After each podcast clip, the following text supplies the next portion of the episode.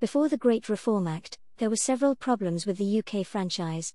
These were addressed over the last two centuries, and the UK has greatly reformed the franchise.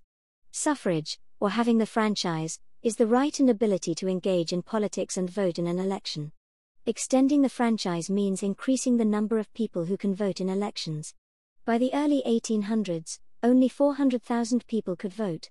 Constituencies were boroughs or counties. Rules meant that some wealthy individuals could vote multiple times, but others could not vote at all. Different boroughs had different rules on who could vote. Small rotten boroughs with few people living there had an MP, but growing industrial cities didn't have enough representation. Constituency reform was needed. Women were excluded, as were many working class men. One of the main ways the UK has reached near universal suffrage is through successive governments passing Acts of Parliament. Many rotten boroughs were abolished, and representation was given to urban areas like Manchester. In the counties, more people were given the franchise, like tenant farmers. The Act gave the vote to middle class people in the boroughs, such as small landowners and shopkeepers. Most working men could not vote still because the Act still required property.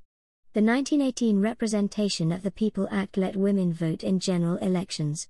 Women who were married, owned property, or graduates, and aged over 30 were given the vote. All men aged over 21 were given the vote. The 1918 Act was passed by the wartime coalition government. The Act passed partly because of pressure to give the vote to working class men without property who had served their country in the army. The 1928 Act extended suffrage to all women. The 1928 Act was passed under a Conservative government. 1969 Representation of the People Act The 1969 Act extended suffrage to people under 21, after attitudes towards adulthood changed in the UK. The women's suffrage campaign was important and changed lots of attitudes in UK politics. The women's campaign brought the question of suffrage to the table before the First World War.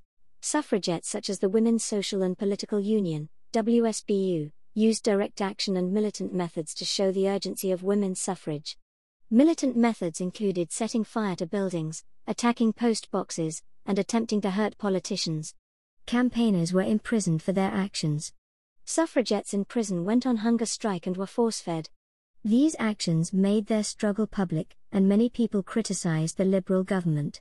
Suffragists tried to achieve the vote using peaceful methods, trying to get a bill passed in the Houses of Parliament. Suffragists tried to organize cross party support and convince and lobby politicians of the importance of female suffrage.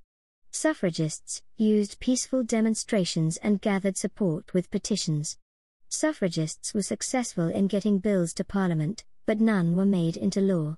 Some historians have argued that the suffragettes were too militant in their actions and actually hindered their cause by alienating the government. Some historians argue that suffragists were more effective because they used peaceful methods, and their contribution to suffrage has been underappreciated. 16 and 17 year olds cannot currently vote in UK wide elections. But there have been campaigns to make the voting age 16. The Vote at 16 Coalition is a group run by several different campaign groups, such as the National Union of Students, NUS, and the British Youth Council. Supporters argue that 16 18 year olds can pay income tax, choose to get married and join the army, but are not represented in parliament. Young people are taught about citizenship and politics in school, so are educated about politics. Opposers argue that under 18s are not mature enough to make political decisions. Few countries allow votes at 16. Youth turnout is usually low in elections, so under 18 turnout isn't expected to be different. The issue was brought to Parliament in 2008 in a private member's bill sponsored by Julie Morgan, but the bill ran out of time in Parliament. The movement has had some success, 16 to 18s were able to vote in the Scottish independence referendum.